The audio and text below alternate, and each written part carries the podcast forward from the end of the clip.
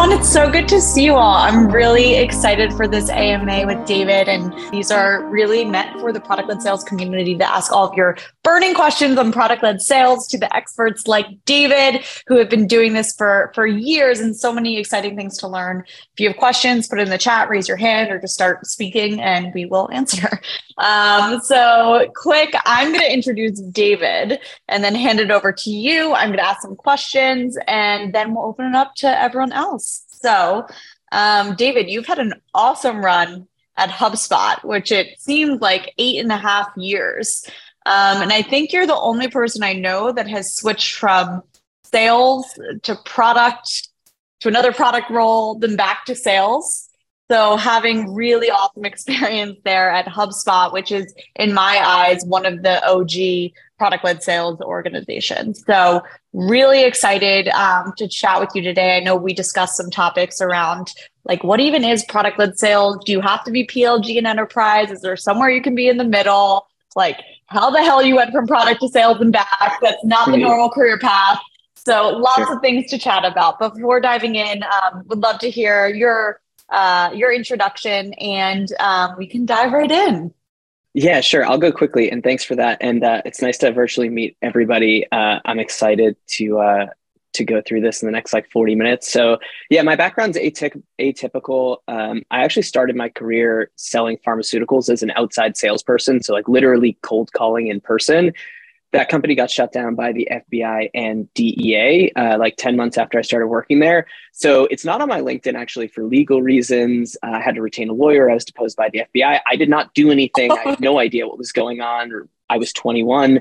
Um, so a long time ago. Um, but I always had a passion for tech. And so I realized like, okay, this pharmaceutical thing, not for me. Um, and so I went and co-founded essentially an agency. So I was a product manager, project manager, and we built uh, shitty websites and mobile apps at the time. Uh, some of those websites that I built in 2013 are actually still live in the same capacity they were then. Um, and so that really gave me uh, insight on like how to build software, how to work with engineers, I went and joined another small tech company in Boston, SmartBear, did a bunch of different kind of salesy jobs there, and then got recruited to come to HubSpot to be the first salesperson selling our free CRM. Um, so that was 2014, and we were kind of figuring out like what's freemium. Um, at the time, there was no PLG. We just considered it freemium. Uh, that ended up working as like we know now. Uh, and yeah, I transitioned over to product, and I think the story there is really like I follow the problem and the strategic priorities of the business. And that's where like to me the cool work happens. Um, so I'm I'm much more of like a small project, small company, building, going fast person. And that's really the only reason I think I'm still at HubSpot today is because I've been afforded the right to basically every two years or so move on to the next thing. And so the move from sales to product was really about chasing the problem and really the excitement of building um, and then within product, I held a few different roles across a few different products, but most of those were like fully zero to one. So taking something from concept stage to um, you know 20 30 million in arr with us like each time you launch a new product it does better because our install base is much bigger right it's like a lot easier to um, get to 50 million in ARR when you have a 1.5 billion dollar install base than it is when you have a 200 million install base, right? And so as you learn and as you launch more products, things get easier. And then yeah, I moved back to sales um, because we were building a new sales team that was going to be focused on selling the products that I just spent five years working on and launching. Um, so that's that's where we're at. That's awesome. I uh, I re- I wonder if the fact that you have both sales and product experience has driven you to that product led sales interest of just being able to see both the self serve growth and then the sales led growth and where you can fit in between. Um, something before diving in that I thought was really interesting that we talked about was often there's broken feedback loops from sales to product and then product back to sales because sales yeah. hears something from a customer and then they want to deliver it to product and in i think product led sales and in a world where you have a plg product but you're also selling to customers um, that's like so important to really have tight feedback loops there. Curious if you have any recs or tips, uh, given you've been in both of those roles. Yeah, I mean, in this motion, like um, you know, like the term marketing has been around for forever, and I hope that sales and marketing in every company work together very well because it's important. But in this motion, certainly product is a pillar there that needs to be involved. I don't have a good like name for whatever product and sales is together. Um, but yeah, I, I think um, after spending time on the product side and seeing how salespeople generally interact with product, I think there's like one big flaw, which is salespeople come to product with a solution. And that is actually distinctly the job of a product team and a product manager is to create the solution. And so I've always suggested to sales teams that are in this motion or trying to interface with product, your job is to actually clearly articulate and concisely articulate the problem. And so the way that I've historically done this in sales. It's like, okay, I think I'm seeing something like we need a feature or there's a new theme popping up with customers. We don't have a solution. It's losing us deals. I basically create a Google sheet that's like, here are all my recorded conversations. Here's a brief kind of like link to CRM, how much money we we left on the table because we didn't have this, um, and then just like a blurb about the customer conversation and highlighting the problem. And then i hand that back to the product manager or the person leading that initiative. And so it's basically doing all of the legwork that they would need to do to understand the problem giving them everything that they need to make a decision and figure out what the actual solution is.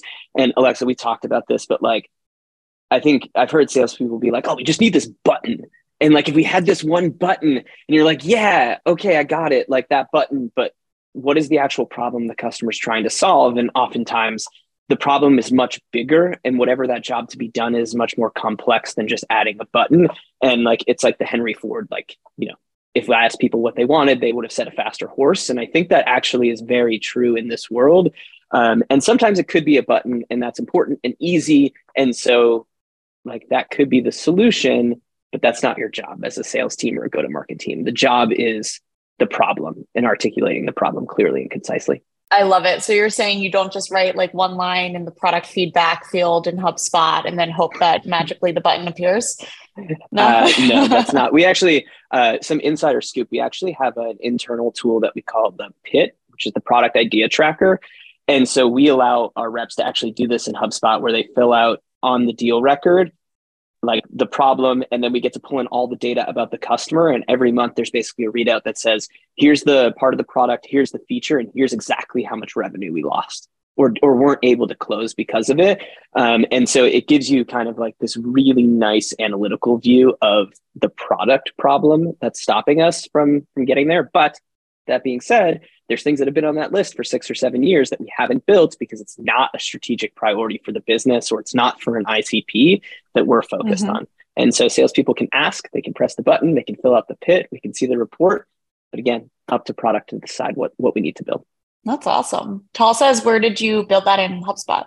Not standard feature. So we have a team of like close to 50 engineers that just builds the HubSpot instance of HubSpot for a variety of reasons, but mostly like we're not our own target customer, right? We have to run on HubSpot because we are HubSpot, but you know, we have 1700 reps globally across 15 segments in 14 languages. Uh, so our HubSpot instance, the one that we use, does not look anything like the HubSpot instance that the majority of our customers use. Well, very cool. So you're dog fooding to another level. That's that's yeah. awesome. Mm-hmm. Yeah, I love that. Um, switching gears a little, back from going from product and sales to um, this concept of what you and I were talking about of PLG as a strategy.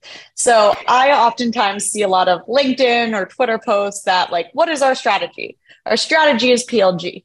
And I know that that makes you cringe and want yes. to like scream. Um, so why don't we why don't we talk about that? PLG is a strategy or enterprise sales is a strategy. What what's wrong with that? Um, it's like too micro looking. Like that is not a business strategy. The way you go to market is just simply thinking about a distribution channel or distribution engine. Like PLG is one way to distribute the value of your company. Enterprise sales is one way to distribute it so yeah, I think it's become pretty hot, like saying, "Oh, we're like PLG, and that's how we're going to differentiate." It's like, okay, so but that's like how you're going to acquire customers and they're going to get value because PLG is really just to me a customer prospect experiencing value for the first time through something other than a cold call, email, LinkedIn message, or content on your website. And that can be like a free product that you have, or it can be a freemium version of the product you sell.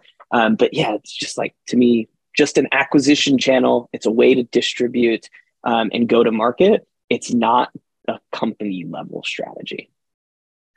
How did the acquisition um, channels and the different types of strategies evolve at HubSpot throughout your time there? Yeah, so it was really interesting, right? Because traditionally HubSpot, um, and I'm talking like 2008 when it was founded through pretty much 2016, was traditional content led inbound marketing. We build a bunch of content.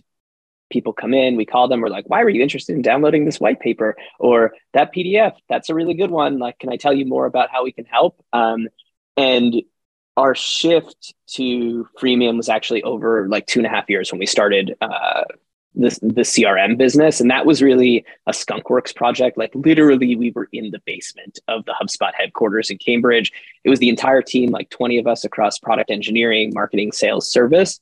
Um, and that's when we really started experimenting with like Facebook ads and acquisition through paid uh, in the early days. And I remember we hired someone, he's still at HubSpot, um, just like one of the smartest people I've ever met, um, to do our paid acquisition strategy. And he used to work for like a supplement company making ads.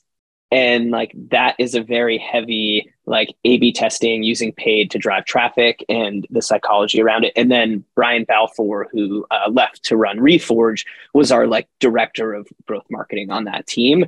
Um, i think over time we have evolved to say content's still important. Um, like i think you should always build content. You should always rank for keywords. Like there are things that we've been ranking for for 15 years, and our domain authority is super strong. And so we have the ability anytime we launch something new to basically dominate search listings because of the domain authority. So I think that's something you should do. Um, paid, we kind of bounce back and forth with. I think for us, we think about in paid acquisition because we're a platform. We're not thinking about like, let's acquire a full stack front office customer. We're like, best free meetings tool or like best email sequence tool, right? So it's like the micro version of of what we're doing and hopefully add value that way. And then we do a bunch of outbound. Like we have a big BDR team that's doing a bunch of outbound. I think this is a misnomer because we've been the inbound marketing company for so long. Uh, we've always had a BDR team. Like we've we've always done outbound. I think to grow a successful business, you need in my perspective is you need both, right? Like you need inbound leads through content. You should probably be doing paid. I think you should have some sort of free offering whether that's your free product or another version of that which we can, we can talk about um, and then outbound. And just like plg is a distribution strategy i think a lot of outbound and bdring type activity is, is actually just an awareness campaign right? It's like people just seeing your logo and the name of your company over and over again through linkedin messages through email you can make it really effective um, and it can be really effective but more so it's just it's an awareness campaign. It's like a billboard in a way. Um, it just happens to be in someone's inbox or linkedin. Very interesting. So it sounds like you went from starting out with content then you launched a freemium version of the product and had and put more effort into your product led motion but then you also um, layered on sales on top la- later. So you have kind of all of these different motions going at once um, something I would say, it sounds like there was an evolution though. It wasn't like we're going to start early days HubSpot and we're going to do everything at once. It seemed like it was, how did you figure out, you know, which, I mean, let's just call it acquisition channel or strategy or whatever we want to call it, which distribution method to do next before getting all the way here where you have a little bit of everything? Yeah, I mean, I think this is like the journey of all kind of small businesses and startups where it's like you want to get to a point where you have one repeatable acquisition channel, like around like pre seed or series A. And then it's like, okay, let's run at that really hard and optimize it. And then eventually you have diminishing returns and then you layer on the next one and the next one. That was, that's lit- that was literally our journey, right? It's like, I think now we're on community right? Like I think community is, and you all know this well at POCUS, right? Like this is kind of the next frontier, especially in a way that makes it valuable. I could spend an hour talking about uh, communities that exist for salespeople and my dislike for a lot of them because there's not actually a lot of value for the user Um, and there's a lot of spam. It's like ugh, you jump in, you're like, I don't like this. Um, but it's been through experimentation and, and clear goals, right? So mm. it's like, what are we going to do next, like strategy wise? So what are we what do we want to accomplish in the next three to five years of HubSpot? What are the products and personas we want to focus on? And then where are they? And how do we get to them? And then how do we add value to them through that? Um, I think sometimes that's paid, sometimes that's content. Increasingly, it's becoming community. And so, how do we build a community around you know kind of each one of our ICPs? Because at this point, we have a bunch. Going off of that, um, where communities can feel spammy, which I've I've seen as well, and that's the thesis that we wanted to start our community around to not have a spammy audience and be yeah. and create a category of product led sales together. I think with sales, what Tal mentioned, there's a similar kind of perspective that outbound can be spammy. And I mean, I know for myself, like I feel like I'm always just getting spam calls. So how do you manage to to, yeah, I think we all are. I just leave my voicemail as full now so that like I don't have to deal with it. Um, yeah. But how do you manage to differentiate yourself, um, whether it's in community or in outbound? Um, those are probably two different questions. Yeah. Um, so let's tackle the outbound question first. Tal, I'm just reading your message. Um, totally, totally true. I think there's like two philosophies of doing outbound. One is like inherently gross and bad, and one is like okay. And I think you're trying to get to okay. And gross and bad is like just the blanket messages I'm sure you all get on LinkedIn that's like, hey, we do this. Grab 15 minutes with me next week. And you're like, I don't, one, I don't even understand the words that you just said to me. I don't even know how I ended up here. And the other one is like starting to think about outbound is like engaging with your buyers where they are. And so this is where it actually bleeds over to community, right? Like I think the folks that do this really well are like on LinkedIn and or wherever their buyers are and they're adding value to the community and they're growing their presence that way. And then when you reach out like hyper targeted messaging, right? I think it's okay to have a cold call or a cold email that someone doesn't read as long as it's like good. And so I'm pretty allergic to like make 500 calls this week or like send a thousand sequences in a month. I think there's a quality bar that you want to achieve, and it's up to you as kind of a leader to decide like how you want to run that part of the business. On the community side, I had a deep conversation actually with someone building a community in sales uh, last week I don't know. I, I think there's like this like there's an incentive problem in a lot of these, which is like people are building a community because it's a way for them to make money and engage, but they're not thinking about what is the value the individual person is achieving. And then I don't think there's a lot of good software right now. I think this is actually a big opportunity if anyone's like looking for a business to build. It's like, how do you actually moderate outside of like how Reddit does it or any of these other kind of communities to basically give people access in to engage in a conversation. So the way I view it is like you could have viewers, people who are in, but in order to actually engage, there needs to be something there that you have done to prove value. And then moderation, which is like if you do something bad, you're gone. And like what I've just described is, I think, a business. And so, um, yeah, if someone wants to build that, uh, I'd happily invest. Um, so yeah, I, I think it's like what is the bar and moral code and level that you want to live up to when you do outbound or when you do community. And I think people naturally have this like BS detector, which is like, I know when this is the same email that a thousand people have gotten, or I'm in a community and it's like, there's no value for the person joining the community, like N plus one, zero value. It's like create the biggest community we can because like that's how we monetize it that's that's not going to work long term. Hmm. Kyle, I'm curious if you want to expand on that or if that's a question or just a comment. yeah. It's definitely more of a comment, but um, as you know, Alexa, I was uh, formerly working at Common Room, so community uh, company um, we built a community data tool, which is really fascinating. But I spent a lot of my time there as a community architect. So I spent a lot of time talking with people, consulting with folks, and can't name specific companies, but they range anywhere from just getting funding a few million bucks to billions of dollars.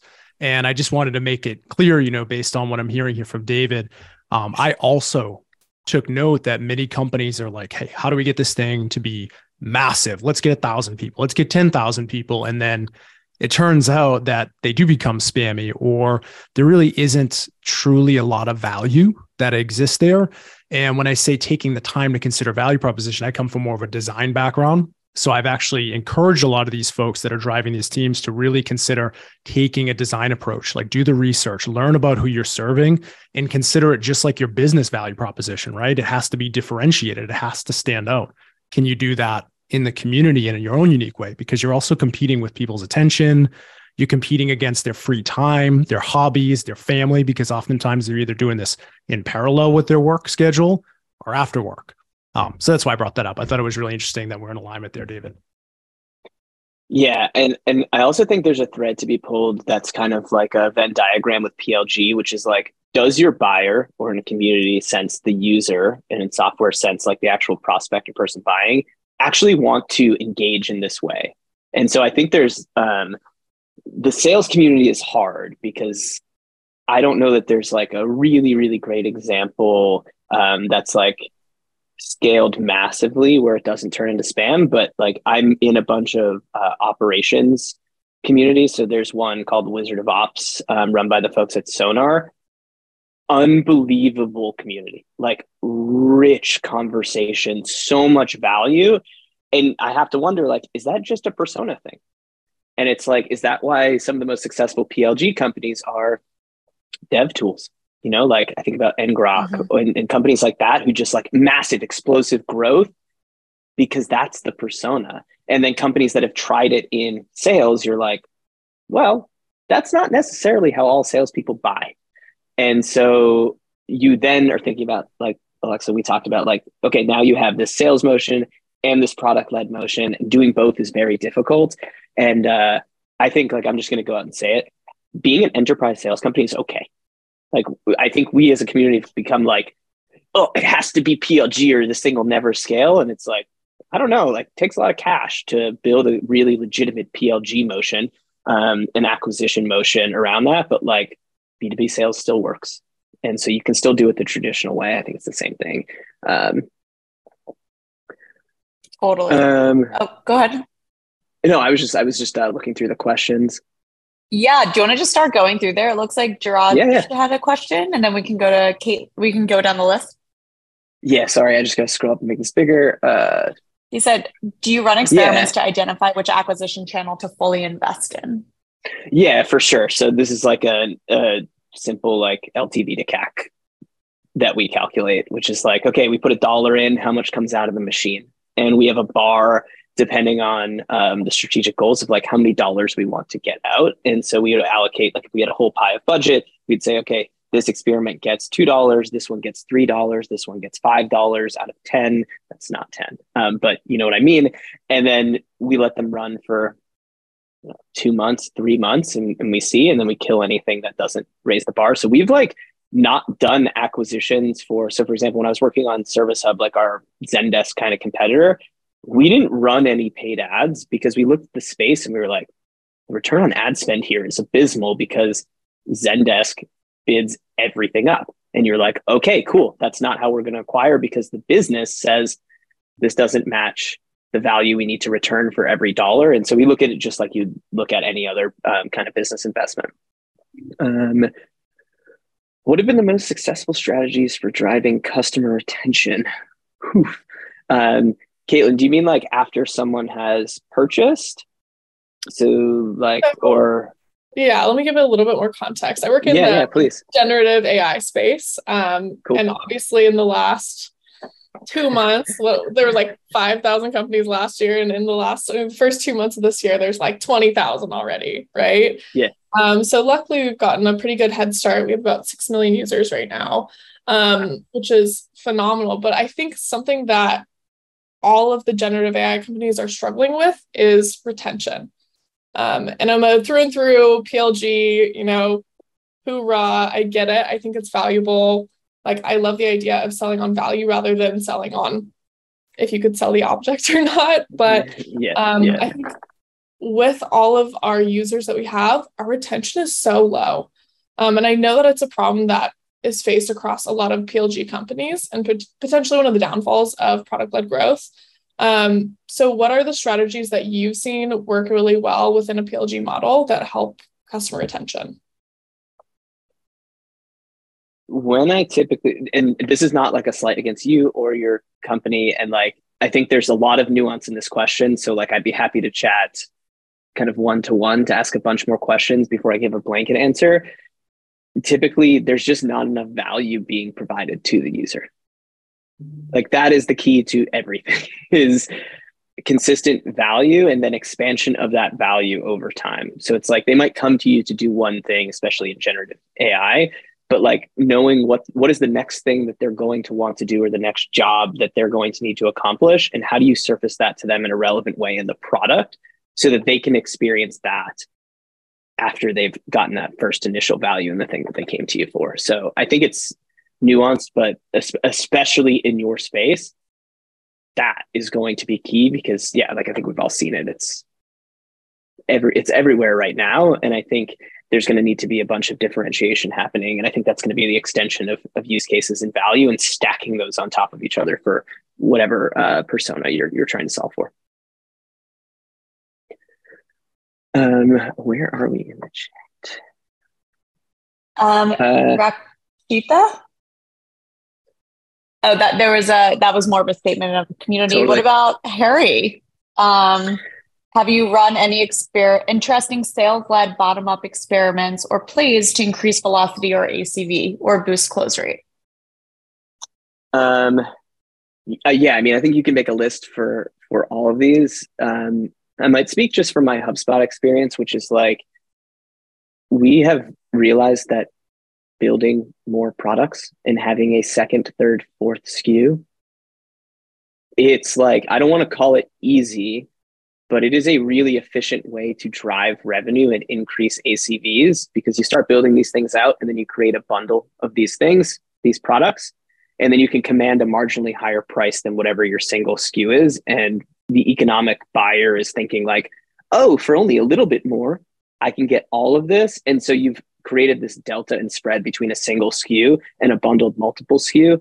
Um, and then you create almost infinite levels of cross selling and upselling through that over time into your install base. And that, that grows really nicely. Um, increasing velocity, it's like, look at what you're, if, you, if you're talking about from the sales perspective, look at what salespeople are doing. Like, I'm sure you can automate most of it. Um, this will be I don't know, probably boring now, but in 2015, when we were doing freemium CRM, we had so many signups, and basically reps would get PQL email in their inbox, then they'd research the company, and then we'd be like, okay, now I have to send an email and try to book time with this person because we wanted to talk to them if they were uh, in the segment that we applied humans to. And we realized, like, hey, we can just like send an automated email from HubSpot with the rep's calendar link in it. And the day I remember the day that we started doing that, each rep had 12 half hour meetings a day for three weeks on their calendar. Like we were catering breakfast, lunch, and dinner to the office. It was wild. But that was just an example of like, sit down with whoever is talking to these customers or reaching out to these leads and, and just look at what they're doing when they're engaging. I guarantee there's efficiencies in there that you could build with process automation and systems. And that's basically what we've been doing for eight years. It's like, where can we just make this whole thing more efficient so that either the customer is getting all the information they need in product and buying touchlessly um, or humanless, or they're getting with a salesperson as soon as they can. And then you, to take it one step further, we have like a sales team, but then we also have an inbound sales team, which is like chat, quick 15 minute conversations for our core personas. So if someone doesn't want to fully engage in a sales process, they can still chat with someone for five minutes or get on a 15 minute Zoom to have a few questions answered, and then they can buy. Um, so opening up kind of different channels to align with what a customer wants super interesting. And before we go into other questions, I wanted to call out something that you mentioned having multiple SKUs and being able to upsell or cross sell or kind of repackage the value. Something yeah. that we talked about in our conversation before this was that, you know, we would sometimes kind of create hacky PLG products where like yeah, it might yeah. not be pure play PLG, but it's a way for people sure. to find value um, before making the purchase decision. And I thought the website grader was a great example. And I think that ties into both being kind of in the middle of PLG and enterprise and also being another way to provide value. So I'd love if you can talk about that for a little. Yeah, so it goes back again to like this concept of providing value through some sort of product before or that's and that's the first value that a customer prospect gets. And so yeah, we have for those of you who don't know, we've had this tool called Website Grader for I don't know 12 years. You put in your website, we give you all of these SEO recommendations. We talk, we like go through all your backlinks, and it's just like a little free piece of software. And at the bottom, it's like, oh, did you know HubSpot can like help you do all of this stuff with our CMS tool? And so we we've made a bunch of different free tools like this. Uh, Caitlin, I actually work with a generative AI company uh, in the sales tech space, and they're putting together basically like a listing page for all generative AI apps because there are so many and people are like, well, I want to do this thing, but like, how do I find that? And so they're going to provide that for free. It's just like a landing page that basically has all the generative AI apps with their categories and it's like powered by this company. So that is value via something that's not a PDF, white page, white, like all of that sort of stuff that we consider traditional acquisition or paid acquisition. Um, so yeah, I think there's a bunch of different things you can do here. It's also typically like an easier lift than turning your entire product, if you have one today and are trying to go sales led to product led, uh, into some sort of freemium offering. Um, it's a nice like jump into that space. And again, just an acquisition engine, give people value through something that's productized versus like a human. Really cool example. Um, Ivana asked, um, going back to the retention topic, do you have any advice for common product usage signals that can give you clues to predict when they'll want to go take a next step? So maybe examples that you've seen work at HubSpot? Yes, um, with the caveat that most of this is backed by data with what we do, right? And so we're basically running what we do is we run this constant regression on our top customers by spend and how quickly they added spend. And we basically do a look back in time we're like, what's the first thing they did? What's the next thing they did? To a point now where if someone buys one product from HubSpot, within 98% certainty, we can guarantee the next product they will buy. And we surface that to wow. our sales team, and all of the marketing and communication they get is based on that next product. Now, we have a lot of users, right? And a lot of customers. And so that becomes like fairly easy. Um, but I think you could probably just look at your customer base and be like, who upgraded? the fastest. What was the first thing they did? It is literally just a regression and then run experiments trying to get people to do that thing. And that thing for us has changed a lot over time. So the first thing was like, we want them to send an email. And now we want people to create deals because we're a CRM. And so that kind of becomes our North Star activation metric. Like, and all of our product growth teams are thinking about okay, how do we get someone to value in this way? And what is the path through the product that's most efficient to get someone to open a deal for the first time or yep. send an email for the first time. And we craft the entire onboarding and product experience around these things. Um, we obviously have a bunch mm-hmm. of different products and a bunch of different ways to come into the products and multi-product. So it's like a kind of a web, but for a single product, it's basically how I would think about it. That's cool. It's so we think about things pretty similarly at Pocus, where we think about it in concepts of playbooks of if yeah. someone did X thing, then send them this marketing campaign or reach out with this or um, take this action because they will likely want to do that next step. And um, it's really interesting that you have so much data that you can look back yeah. and predict with 90th percentile. Um, it is interesting. I, I, do recommend for companies with lots and lots of data that is a math problem to solve. And then earlier totally. stage companies, it's a based on what they do in the product, what do you predict would happen? That, that's super fascinating though. Um, Cheyenne asked, can you expand on why you think that PLG is not a business strategy?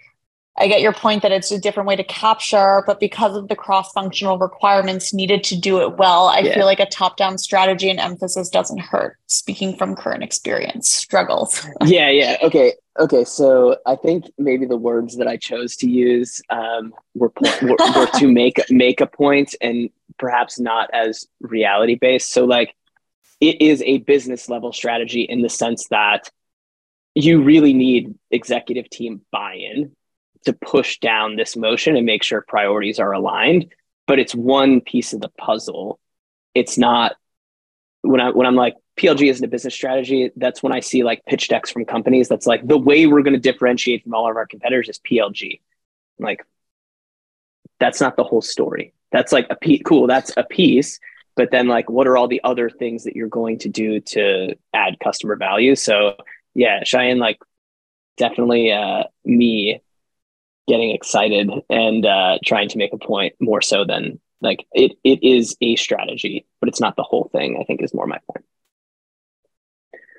Yeah it's a good um, point that this uh, I was just say, it's a good point that PLG I think is I mean, it's become a buzzword and it's become just kind of, it means everything, which means it means nothing. Um, but it is hard to have the whole organization pointed at one goal of maybe the goal is to have self-serve signups or the goal is to have the ability for customers to try a product before they buy, whatever that is. It's definitely a lot of effort to get everyone moving the same direction. But agreed with David that now, since it's become kind of a buzzword, it's we're going to differentiate because we're PLG. It's almost everyone needs to find ways to give their customers value. Yeah. Um, um, I know we don't have a ton of time left, so I might just like yeah. cruise through these questions in rapid fire. And then if, if, if any of you want to talk after, just ping me on LinkedIn. Um, I'm happy to uh, happy to jump on with anybody one to one. More worthwhile leads to your sales team.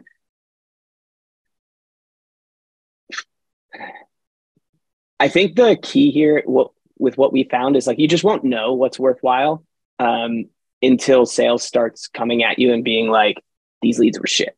And so what we do is we simply put a form link at the bottom of all of our PQL emails that's like, do you have feedback on this lead type?